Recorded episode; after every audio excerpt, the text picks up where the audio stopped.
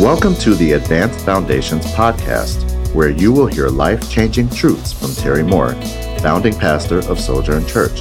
Over 30 years, he has developed a series of courses to help people be disciples of Christ who make a difference. We hope you will subscribe below to receive weekly messages. Cross is the Key is a six part series of messages that are about 25 minutes in length to help the listener get a deeper understanding of everything Jesus paid for through his death, burial, and resurrection to his heavenly throne. Welcome to Cross the Key. This is one of our equipping series that I'm excited to share with you. Uh, when we talk about the cross, you know, in the Christian faith, I mean, everybody knows what a cross is. Obviously, it's a, a symbol of death, but it's probably one of the most recognizable symbols in the Christian world. In fact, a lot of people that are not even Christians recognize and understand what a cross is. Understanding of the cross is crucial to us becoming disciples who make a difference in this world. 1 Corinthians of chapter 1 verse 18 says for the message of the cross it's foolishness to those who are perishing but to us who are being saved it's the power of God. Very interesting verse. Uh, and it, it really makes a lot of sense because to the outside world that doesn't know Jesus, um, wow, the cross itself of, of, of, our quote Savior going to the cross and dying, it's it's foolishness. But it but the understanding of the cross, and when I talk about the cross, I'm not talking about just the crucifixion, but everything that happened through the crucifixion uh, Jesus' death, burial, and resurrection. It is the power of God to those of us who believe. So, this event that did happen nearly 2,000 years ago, it, it was the greatest event in all of history. So, what I want to talk about is understanding of the cross is the key. Now, when I say the cross is the key, I was reading, this is some years ago, out of Matthew chapter 16, where Jesus asked his disciples, said, Who do men say that I am?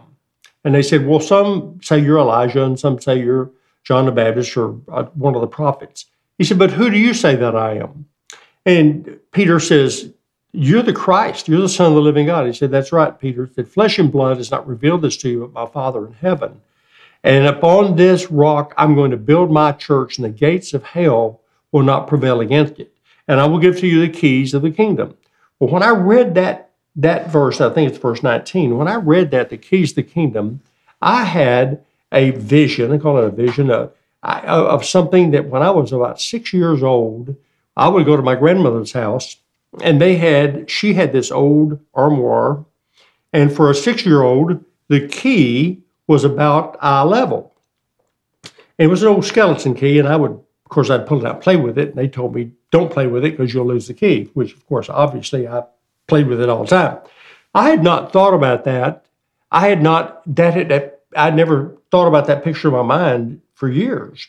But all of a sudden, I had that picture vividly in my in my mind's eye. I just said, "Wow, Lord, okay, the keys to the kingdom, uh, you, the key when I was a little kid, I just thought, what what are you doing? I know you're trying to show me something. I spent a long time, really, it's probably a year, thinking about that particular.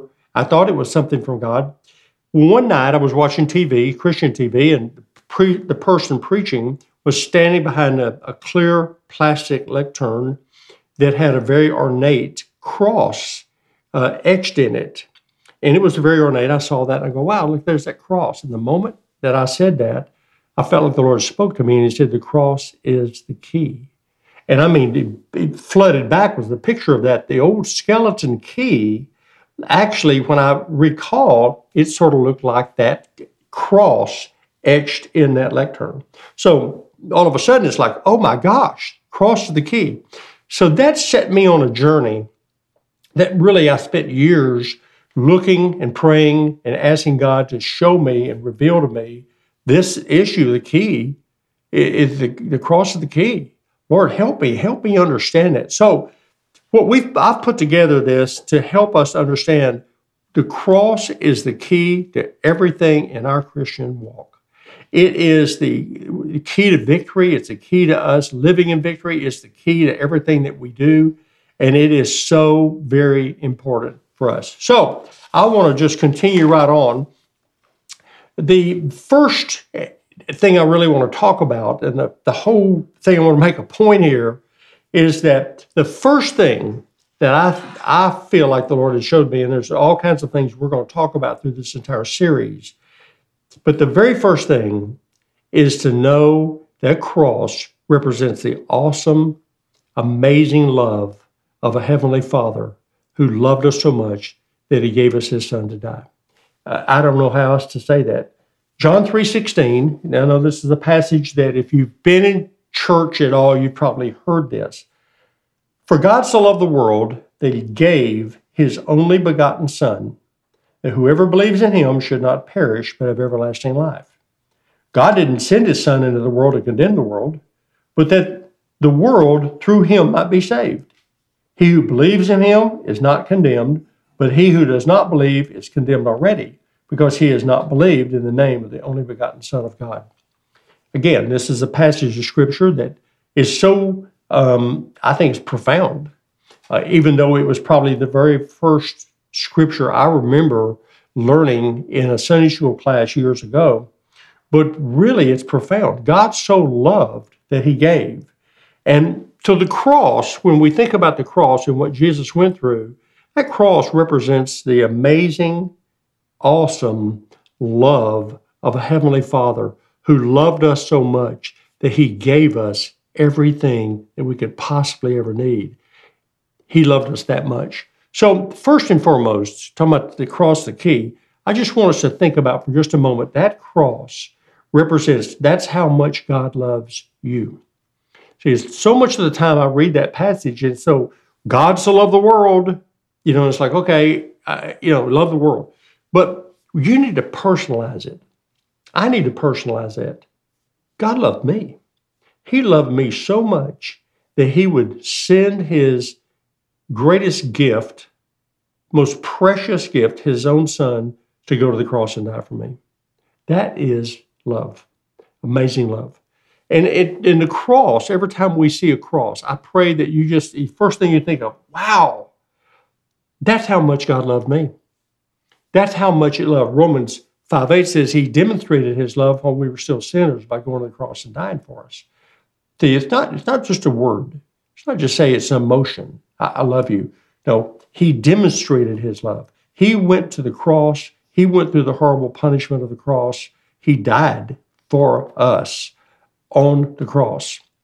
So I just think again, the cross is a picture.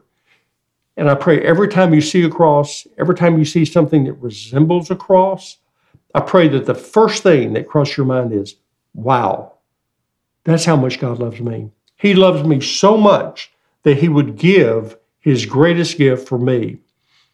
That's love. And that's what happens. The Father loves us.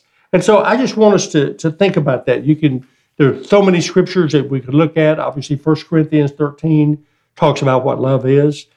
Love is kind and all that. But if you think about that, that's if God is love, in which it says in 1 John 4, it is, he is, God is love then every time you see love, you could replace that with God.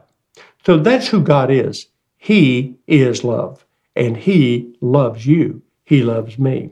So the first and foremost thing is to recognize that the cross represents the amazing, awesome love of a father. He is our father, and He loves you, and He loves me. Now, why the cross? Uh, you know, when you really think about it, wow, did Jesus really have to go to the cross and die? Well, the problem here is that when Adam and Eve sinned in the garden, it wasn't just a, you know, they missed the mark and they just sort of messed up.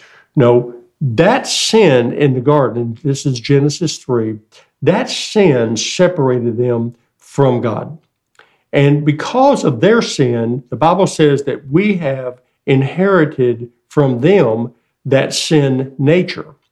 Unfortunately, um, it, it causes a separation.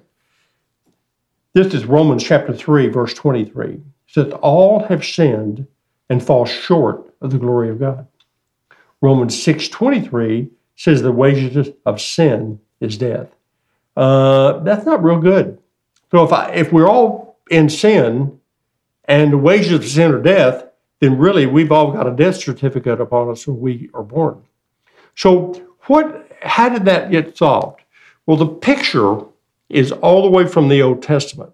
And the first picture is to understand that even in the garden, God had to slay an innocent animal, and that blood had to be shed to produce covering for Adam and Eve. So, even from the very beginning, the solution was already a type and pictured in the Old Testament.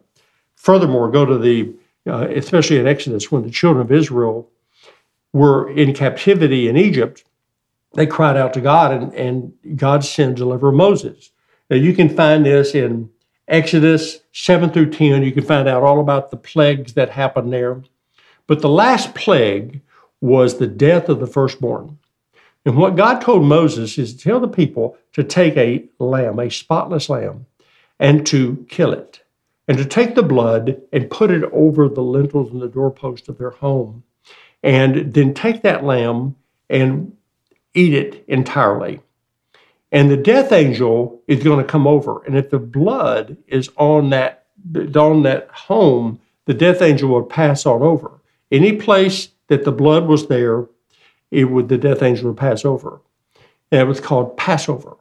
That is still celebrated today, and it is a picture of Jesus passing over, the death passing over us when the blood of the Lamb is applied. So the death angel killed the firstborn in Egypt, except for those where the blood was covered. A picture. Later in the wilderness, when they were in the wilderness, he said, Build me a tabernacle that I might dwell among you. So, what's that about? God's heart has always been for us. He always has wanted to spend time with us. And so he told them to build a tabernacle in the wilderness so that his presence could dwell there. Again, you can read this. This is all in, in Exodus. Um, but the point is, is that the only way to go into the presence of God was through blood, was through the innocent animal being sacrificed. Again, all of this points to that ultimate sacrifice that Jesus did at the cross. So that's why I'm sharing this. The Old Testament solution for sin was blood. Hebrews says, without the shedding of blood, there is no remission of sin. Again, it's just like, wow, that's amazing. Um, help me understand that because it's a deal where you know it's like, wow, that doesn't make a lot of sense. But this is God. God planned it from the very beginning to be this way. So the whole point of the Old Testament points to the reality of the ultimate Lamb of God who would come and who would pay the penalty for our sin and would shed his own blood. Now, this is a huge picture you can read in Hebrews where it talks about his sacrifice was a sacrifice that he did once for all. But the Old Testament is a picture. Every animal that was sacrificed going into the temple, uh, into uh, the, any of the tabernacles, any of those deals, there were thousands and thousands of animals that were sacrificed. All of those sacrifices it called it took blood. Death and blood. Death and blood was the only way to atone for sin. Now, again, in the Old Testament, they atoned for sin only one time a year. So it wasn't a complete removal of sin, it was just covering of sin for a year. But all of it pointed to the ultimate Lamb of God. So, what is God's New Testament sin solution? Well, Jesus came as the Lamb of God. This is uh, John 1, verse 29. remember, John the Baptist is baptizing, and he says, Behold, the Lamb of God who takes away the sin of the world. I mean, the bottom line is, is that no animal sacrifice could take away sin. The animal sacrifices from the Old Testament only could cover sin and could atone for sin one time a year. but couldn't take away sin. So Jesus comes as the Lamb of God. This is Revelations 5, verse 6. I looked, and behold, in the midst of the throne and the four living creatures, and in the midst of the elders, stood a lamb as though it had been slain. See, Jesus' payment for our sin was a complete payment. He paid in full for us to be completely forgiven. It's not covering our sin as the Old Testament sin solution was the blood of an animal. No, the blood of Jesus completely cleanses us. And so the, the complete solution for sin was Jesus.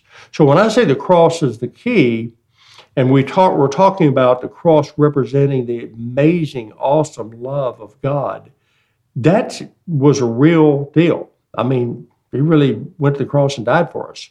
I mean, it, it was amazing. So, this point that I'm trying to get across here is that it requires death. So, sin requires death. And, and all the animals that died in the Old Testament were sacrificed, but they were pointing to the ultimate sacrifice that's Jesus Christ. So he completely forgave us. This is Revelations 5 and 10. They sang a new song saying, You're worthy to take the scroll and to open its seals. For you were slain and have been re- and have redeemed us to God by your blood out of every tribe and tongue and people and nation, and have made us kings and priests to our God, and we shall reign on earth. Now, this is really, we're going to look at this in much more detail as we continue in the series. But you're worthy. Jesus is worthy. And it says right in the middle of this, you have redeemed us to God by your blood. So we're going to look at redemption here in a few minutes. But the point is that Jesus paid with his life so that we might have life. He gave his life so that we could be redeemed. This is Second Corinthians chapter 5 verse 18. Now all things are of God who has reconciled us to himself through Jesus Christ has given to us the ministry of reconciliation. My point in sharing these is to again to point out the fact that this is God's love. God's love was that he gave us his son to go to the cross, to die, to shed his blood, to not just cover our sin, but to completely redeem us and join us to Father. We've been reconciled to God. Now, this is really amazing, the process of what I want to delve in here a little bit deeper. Jesus just, he didn't just die for our sin, he, he became sin so that we could be made the righteousness of God in Christ Jesus. I mean, that's an amazing statement. But here's the real point God saw us dead. There was no way that we could do enough good works to gain acceptance God. The, the bridge, the gap that sin causes, man cannot make up. Man can't work his way to God. Man can't do anything to get to God. Man, there's no good works, there's nothing that man can do. So God Himself saw man's plight and had a solution for man's plight. So not only did he come as man to live a sinless life, but he lived in such a way, and he, when he goes to the cross, he literally took our sin. He literally became our sin. Now, this is a uh, 2 Corinthians chapter 5, verse 21. He made him who knew no sin to be sin for us that we might become the righteousness of God in him. Wow. Again, let me say this. He, this is so powerful. He made him who knew no sin to be sin. It was for us.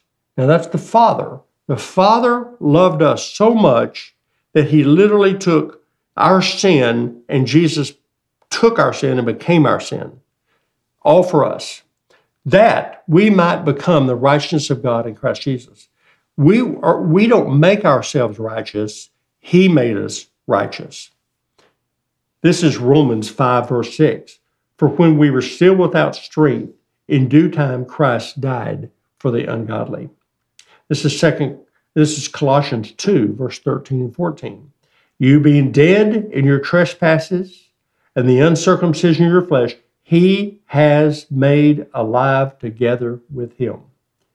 Having forgiven all of our trespasses, having wiped out the handwriting of requirement that was against us, contrary to us, he has taken it out of the way, have nailed it to the cross. These are passages that I hope that you will go back and, and spend some time reading. They're powerful. 1 John 4, 9 and 10 said, This is the love of God that was manifested toward us. God has sent his only begotten Son into the world that we might live through him. This is love. Not that he loved, this is love, not that we love God, but that he loved us and sent his Son to be the propitiation for our sins. Again, that's a word we don't usually use, but that means that the wrath of God against sin was placed upon Jesus. this is Romans chapter 5, verse 8 and 9. God demonstrates his own love toward us in that while we were still sinners, Christ died for us. Much more then, having been justified by his blood, we shall be saved from wrath through him. And the last one we'll read here is Romans 5:20. For if when we were enemies we were reconciled to God through death of his son, how much more, having been reconciled, shall we be saved through his life? The point of sharing all that is that Jesus literally took our sin. He didn't just die for us, he died as us. He died, he took our sin. this is really, really important. Now, we're going, we're going to talk about it some more about dealing with their sin issue, but the point is, is that all of this represents the amazing love of God. He saw us dead in our trespass and sin, and he knew that we need to be born again, we need to be saved, we need to be forgiven. It was only through Jesus. So the question is, you have life or are you living in death? It's that simple. Remember, this is John 3 36. He who believes in the Son has everlasting life. He who does not believe the Son shall not see life, but the wrath of God abides upon him. He is very clear in God's in God's economy. You need to recognize you're either living in life or you're living in death. It's not a bunch of options here. If you receive Him and His provision for paying for your sin, then He grants us life. If you choose not to, you're going to abide in death the wrath of God abides upon you. There's really no in between position. There's no like, well, I'm I'm sort of, you know, I sort of do good and I think I've done enough good. No, you either have life or you're in death. It's not an either or situation. Uh, and so the only way to have life is to believe and to receive the provision that Jesus has made for you. All of this is the love of the Father. This is how he loves you.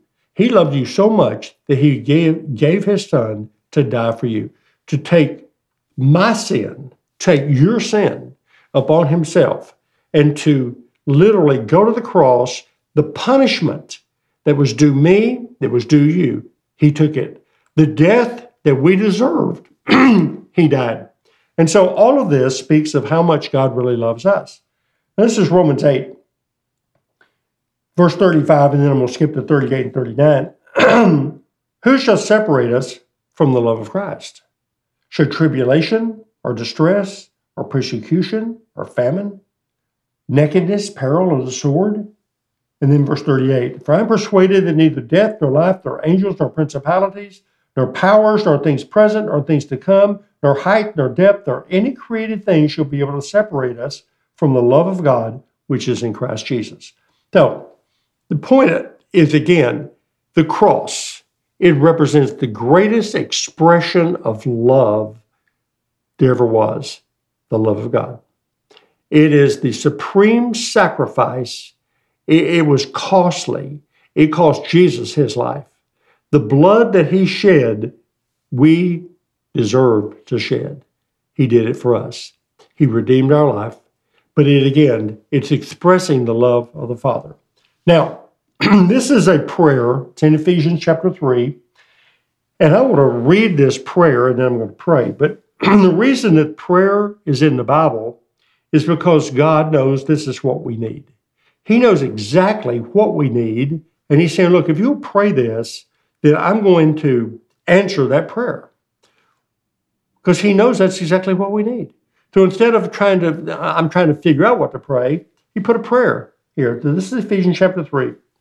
For this reason, uh, beginning of verse 14, for this reason, I bow my knees to the Father of our Lord Jesus Christ, from whom the whole family in heaven and earth is named, that he would grant you, according to the riches of his glory, to be strengthened with might through his Spirit in the inner man. That Christ may dwell in your heart through faith, that you, being rooted and grounded in love, may be able to comprehend with all the saints what is the width, length, and depth and height to know the love of Christ which passes knowledge, that you may be filled with all the fullness of God. Let me just stop there for just a moment. This is the prayer. The prayer is that we might know this expansion, this how unbelievably awesome this love is. And I just want to, if you'll think, go with me here, it said that we would know the width and the length and the depth and the height of his love. Now, first and foremost, I want you to think about that. There's no end to the width and the length and the depth and the height. There's no end to that. That's what he's trying to get across. But if you think about what I just did here, you, that's a cross. And the cross represents the greatest love there ever was. That's how much Father loves you. That's how much He loves me. And the prayer is that we don't just have some understanding. He said that we'd be able to know the love of God, which passes knowledge. So it's not about just having head information, it's about experiencing the love of the Father, to be filled with the fullness of God. So I want to pray, and I want to close this, this part with just talking about, again, the cross is the key. Father, we love you, we bless you, and we thank you for your amazing love. We thank you, Lord, that the cross represents the greatest expression of love there could ever be. I pray that every one of us would be able to comprehend and apprehend the fullness of your love. And every time that we see a cross, every time that we see something that looks like a cross, I pray, Lord, it would remind me personally, wow, that's how much you love me. Father, we are so grateful. We're so thankful for the cross. We thank you, Lord, that it's the ultimate victory of all time. And we love you, we bless you, and we just thank you now Jesus' name. Amen. We hope you enjoyed this timely message. Pastor Terry and Susan Moore had a life changing encounter with the Lord in August of 1982 they opened their home to a Bible study, which turned into a church now located in Carrollton, Texas. They have never been the same and hope that you encounter Christ in a real way. For more, connect to jterrymore.org